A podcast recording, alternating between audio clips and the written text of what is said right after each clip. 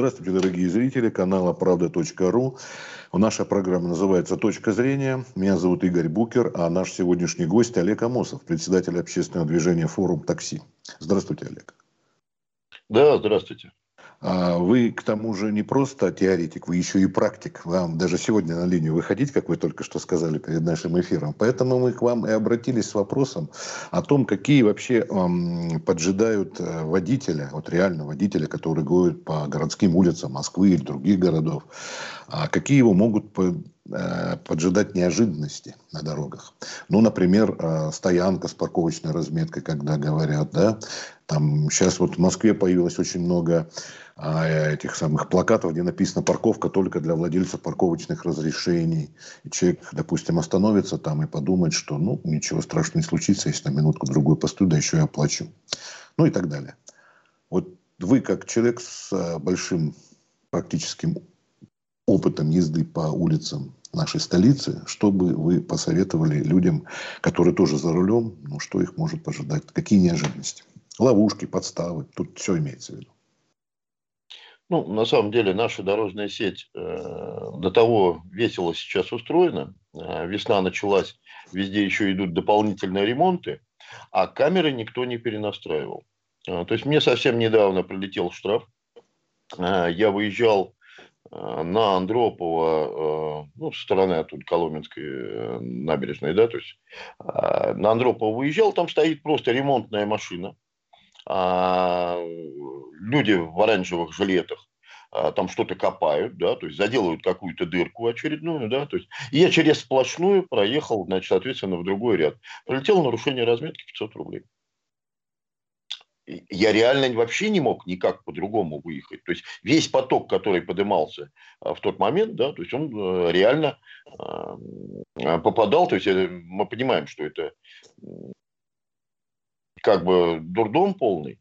Да, у нас э, теперь еще приходят штрафы, если машина вроде свободный ряд, но нарисованы парковочные места, которые абсолютно свободные. Если по ним приехать, э, проехать, да, то есть водители жаловались, что тоже прилетают штраф. Точно такой же 500 рублей за нарушение разметки. Плюс у нас для такси это отдельная тема.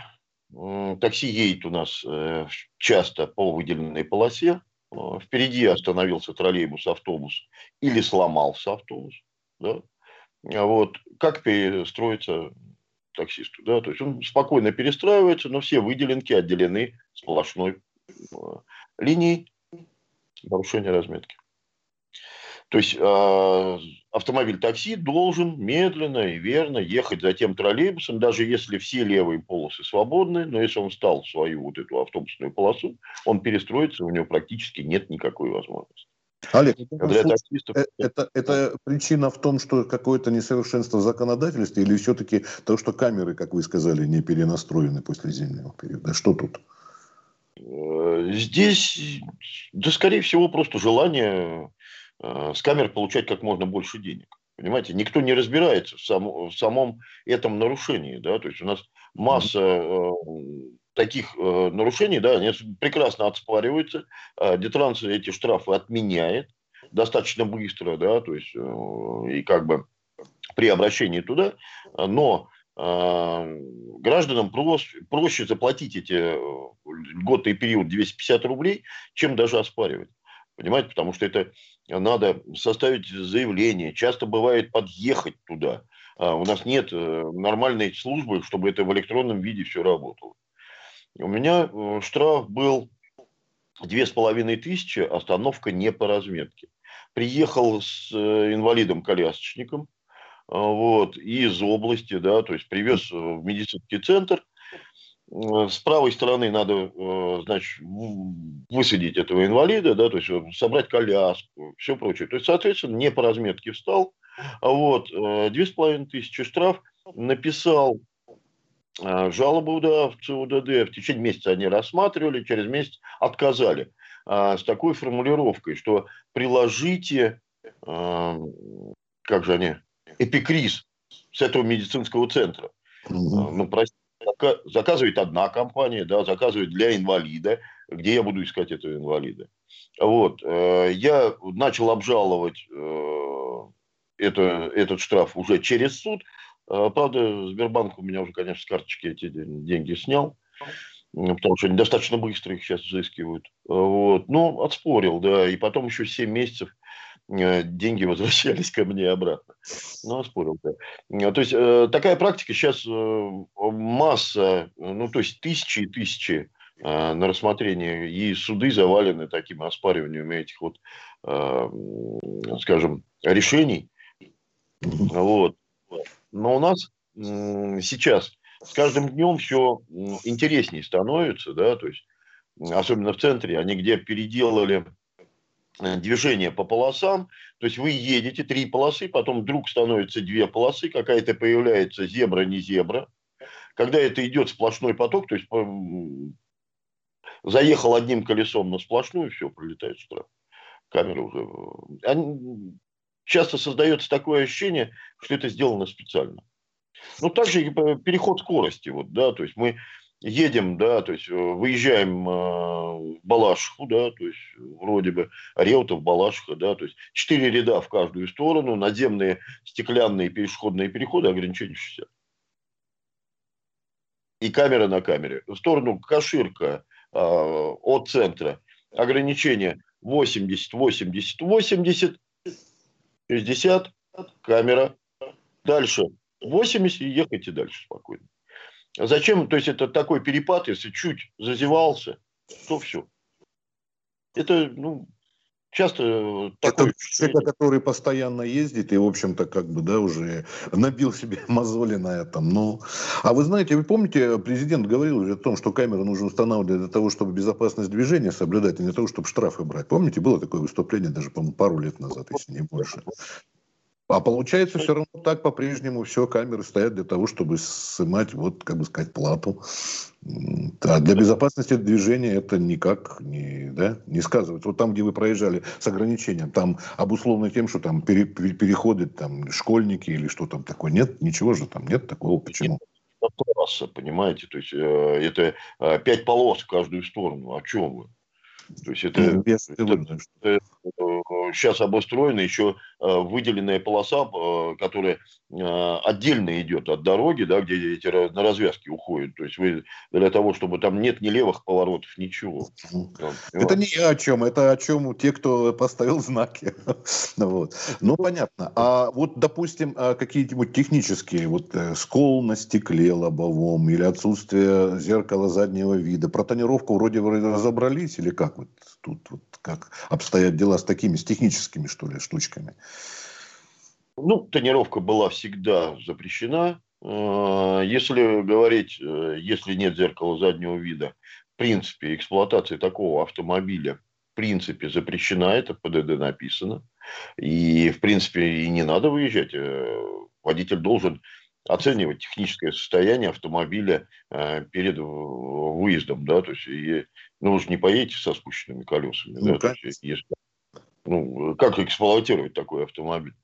Вот. И, не знаю, если брать тот, тот же самый каршеринг, да, если отломано боковое зеркало, ну, да. вы должны зафиксировать это, прежде чем его убрать, иначе э, компания каршеринга на вас это зеркало потом повесит. Ну, нет, нет.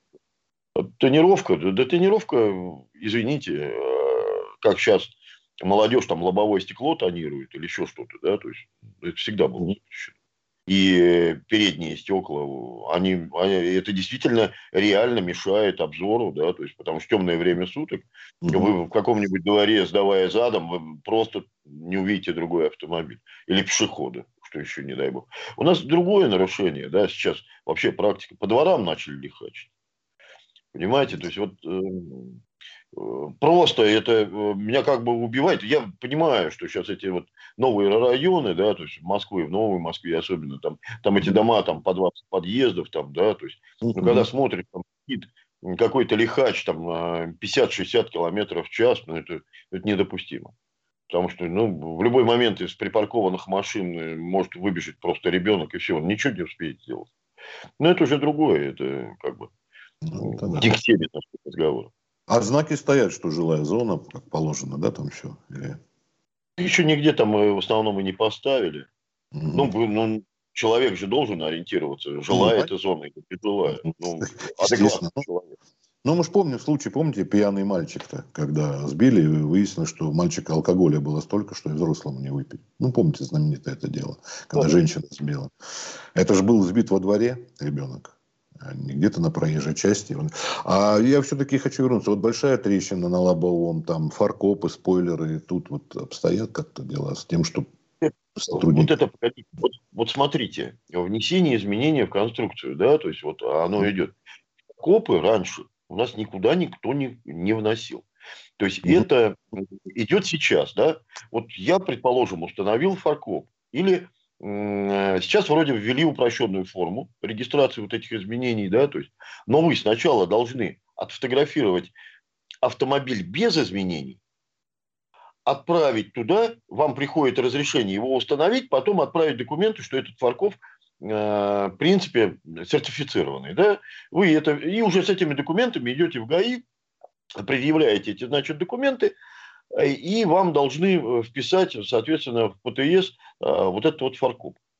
Или там, если брать даже ГБО, газовое оборудование. Но, смотрите, упрощенную систему ввели, все замечательно. Но если этот фаркоп уже на этом автомобиле 10 лет стоит, я его как? Я его должен снять сначала, потом отфотографировать, что, он, что его нет, потом его установить обратно. Я не понимаю логики. Если мы, у нас государство сейчас, да, то есть решили по пути упрощения. Дело все в том, что у нас, скажем, ГБО, да, то есть в 50% не зарегистрировано. Да, то есть давайте зарегистрируем, давайте. Но а оно уже стоит на автомобиле. То есть это газовое оборудование. Его надо сначала снять, отфоткать, да, отправить. Но это нереально. Потом по новой установить. А оно уже стоит. Я, я понимаю, если человек его год назад поставил, да, то есть это ввели только с 1 апреля, да, то есть и в экспериментальном порядке. Я вот в данный момент э, техники вот этой вот прохождения этого, да, то есть этого регистрации этого фаркопа я не понимаю. Угу. И объяснить, как бы, логического объяснения я тоже не нахожу, да, то есть я читал все нормативные документы, да, то есть, вот, и я не понял. Может быть, какие-то пояснения, разъяснения чуть позже выйдут, не знаю, но уже вроде бы закон действует, вроде бы упрощенный порядок в регистрации и внесении изменения э, нормально, но вот таким образом ко мне совсем недавно обратился водитель, э, у него Мерседес Спринтер, ну, микроавтобусик. Ну, да. Вот.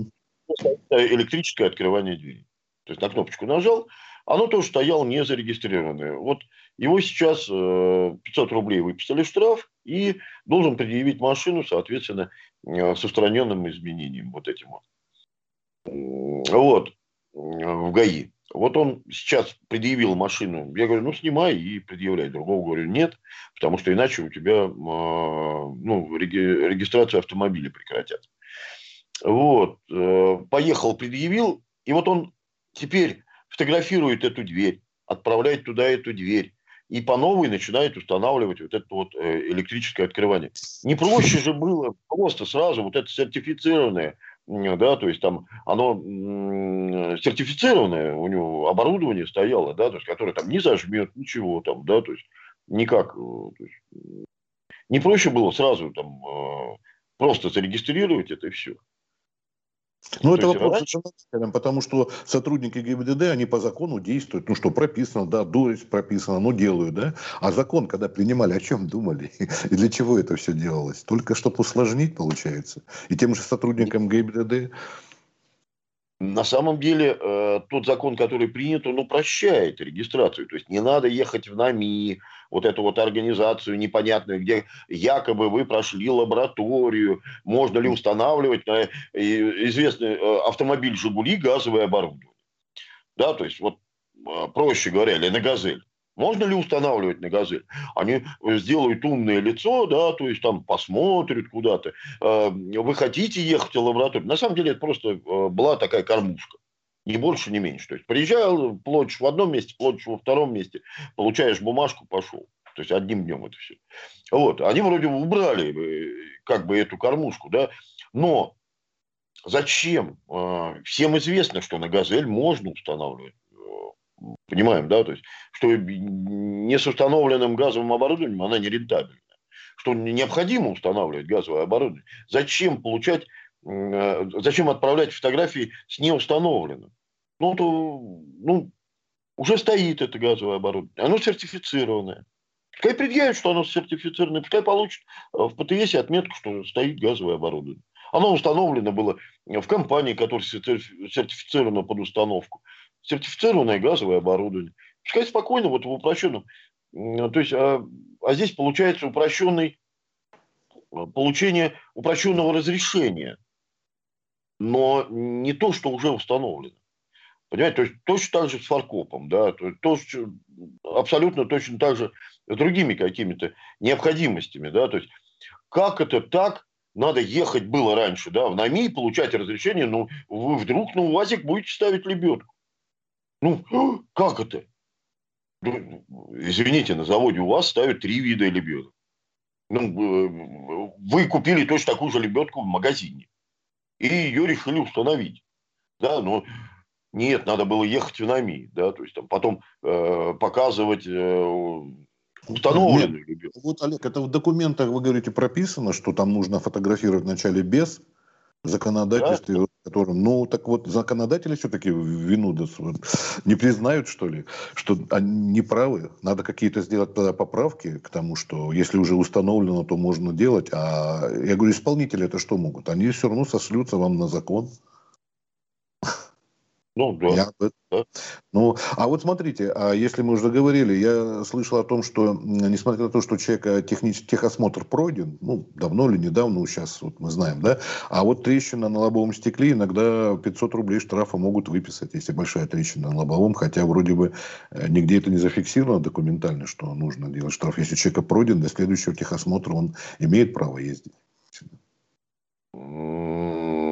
Сейчас очень много очень много, э, скажем, э, прав отдали инспекторам. Они прошли специальное обучение, какое, что можно устанавливать, что нельзя устанавливать, как бы, или что, какие технические неисправности значит, соответственно, не запрещена эксплуатация.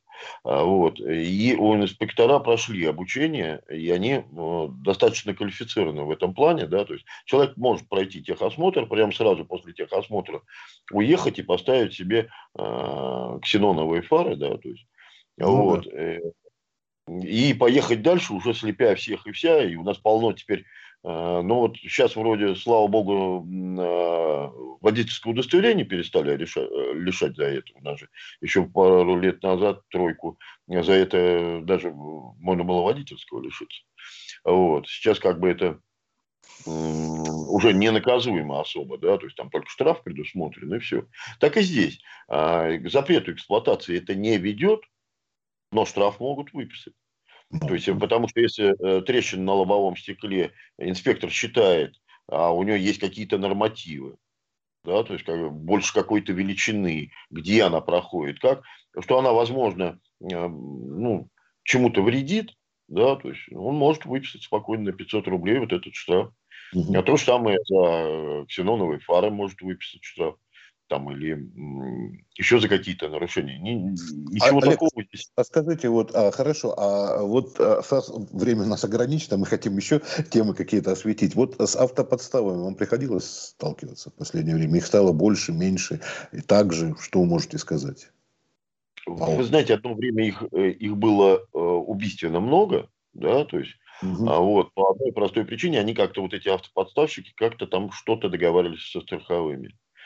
Сейчас все гораздо а сложнее. видеорегистрация тут помогает в этих случаях? Или... Помогает, э, помогает очень хорошо. И э, больше того, э, уже есть случай, да, то есть когда э, виновником ДТП был признан тот, который, э, ну, то ли машина его не пропустила, то ли чего. Он, значит, обогнал и начал, знаете, как вот э, перед тобой тормозить, и да. вот машина догнала, Вот, вот видеорегистратор помог идеально, да, то есть виновником ДТП признали того, в кого зад машина въехала. То есть суды реально признают видеорегистрацию?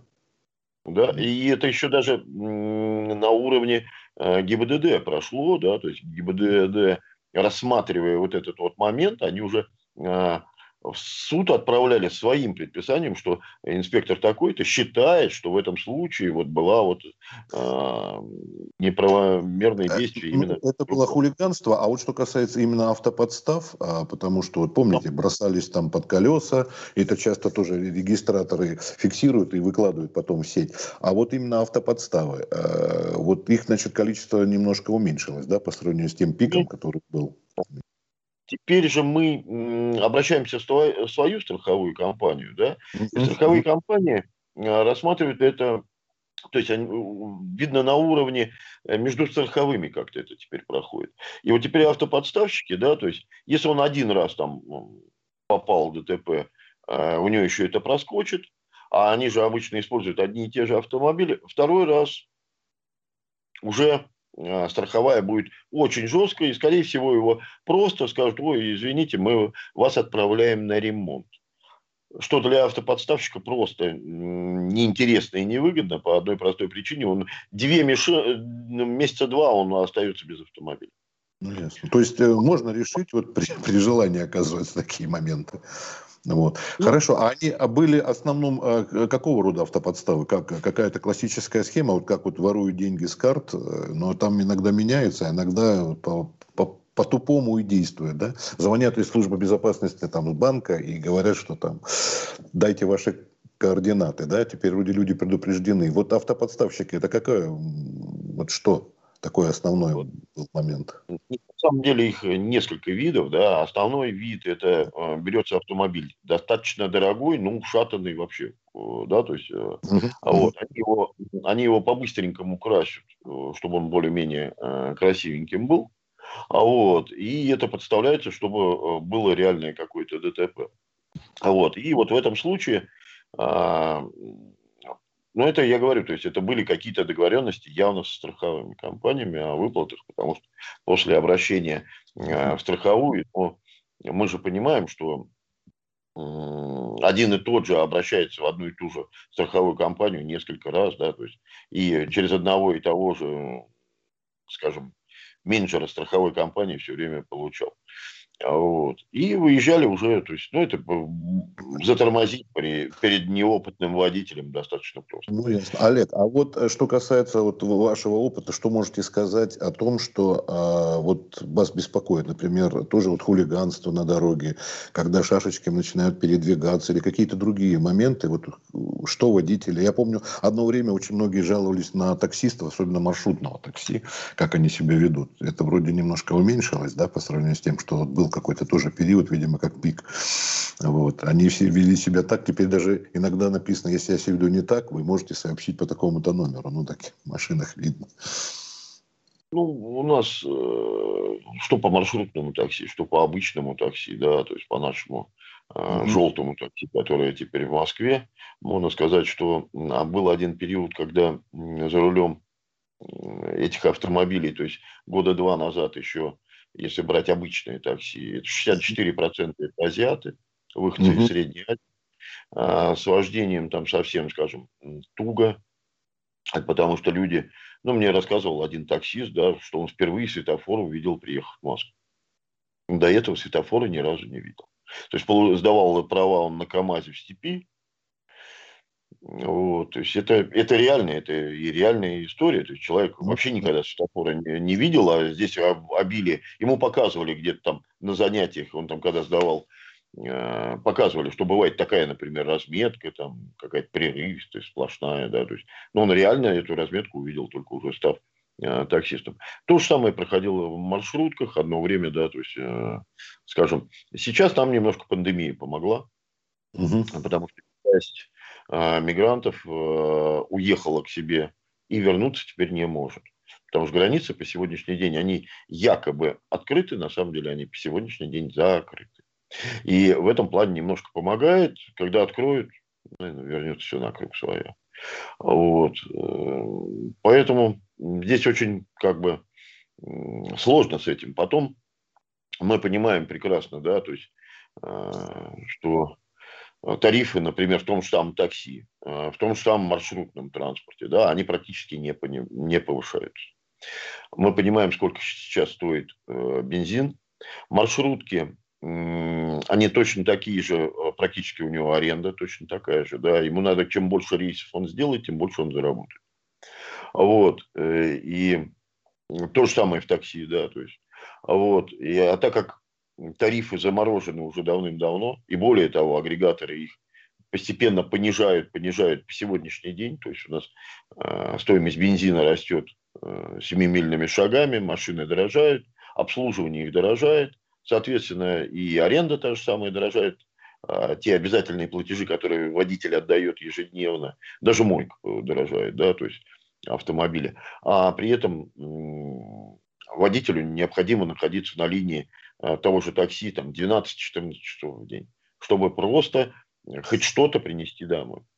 Соответственно, ну, это экономическая ситуация вообще во всей стране. Давайте говорить честно. Нет хорошей ну, жизни такси, а от того, что нормальной работы нет. Поэтому идут все больше и больше в такси приходят, и случайные в том числе люди, и часто бывают психологически не готовы к работе в такси. А когда еще накапливается усталость, появляется раздражительность, угу. то вот это как бы и проявляется. Отсюда и рост количества ДТП, если посмотреть. Ну, надо, давайте не забывать, если брать еще 10 лет назад на улицах Москвы было э, где-то порядка 40 тысяч машин, да, то есть э, такси. А сейчас, в данный момент, э, на линию выходит ежедневно 120 тысяч. То есть, если мы э, переложим вот это вот, да, то есть количество машин увеличилось в разы. Э, и такси, и с маршрутками у нас происходит то же самое. Вот. Ну, тут немножко даже не из-за того, что они спешат, не спешат. Девятибальные пробки ему не позволяют ничего заработать. Он не успевает, понимаете, потому что он не успевает никуда доехать. Вот, и по тому же маршруту пройти. Ему ну, приходится все это. А, сесть пассажиру в такси, это все равно, что сыграть в русскую рулетку, или в гусарскую, точнее бы даже было. Потому что неизвестно, кто тебя повезет, да, в каком состоянии машина это находится или что. Конечно, конечно. Мы же понимаем все прекрасно, да, то есть, что э, ну, автомобили сейчас все иномарки, и если э, допуски такие, которые существовали, а он к нам в такси и в маршрутные такси пришли вот те допуски, которые существовали при СССР. СССР развалился уже 30 лет назад, да, то есть, а допуски остались. Ну, тогда, э, скажем так, автомобиль «Волга» каждые 80-100 э, тысяч должен был пройти капитальный ремонт. Вот. И после этого капитального ремонта там должны были быть отметки. Ну, сейчас иномарки, сейчас, извините, для автомобиля 300-400 тысяч пробега – это нормально. А, поэтому нормальное какое-то обслуживание автомобиля, да, то есть оно позволяет, в принципе, техническим состоянием меньше наблюдать. То есть каждодневные вот эти вот технические осмотры автомобиля, мы же понимаем, в такси его нигде не проходит. Ни в одном таксопарке в Москве его нет. Но а, у нас есть а, правило, да, то есть когда водитель, прежде чем садиться в транспортное средство, должен э, оценить его техническое состояние. Ты должен посмотреть, э, горят ли фары, да, то есть там поворотники работают, не работают. Но это, это даже любитель должен сделать, да, то есть любой э, автолюбитель, ну, это прежде чем поехать на автомобиле, он не должен ехать на спущенных колесах. Ну, как бы, ну, поэтому здесь я многое, что из наследия э, социалистического, которое осталось, да, то есть его нет нигде в мире. Только бывшие э, страны соцлагеря нашего, так называемого, или как Советского Союза, да, то есть и в принципе нигде в мире это и не нуждается в какой-то дополнительной э, поддержке. у нас остались эти путевые листы, пресловутые, да, на бумажном носителе, которые там, мы понимаем, в каком количестве там один механик выпускает на линию в течение полчаса 250 машин. Мы понимаем, как он это делает, да, то есть прекрасно, что он автомобиль иногда месяцами не видит. А зачем ему на него смотреть? Он был в ремзоне, у него там масло поменяли, фильтра поменяли, посмотрели, все. Ну и все, и смысл. Олег, еще знаете, тут вопрос, конечно, не столько, может быть, серьезный, хотя может, наверное, тоже привести к каким-нибудь, а, может быть, легким там ДТП. А, видишь, когда перед тобой едет машина, даже по своему опыту знаю, и не показывает поворотником, а перед тобой развилка. Прямо едешь вправо, лево. Вот. И самое интересное, что в том месте, где только указан один поворот, он все равно его покажет. Вот это что? Это неуважение к другому водителю. И так трудно щелкнуть поворотник. Вот абсолютно непонятный факт.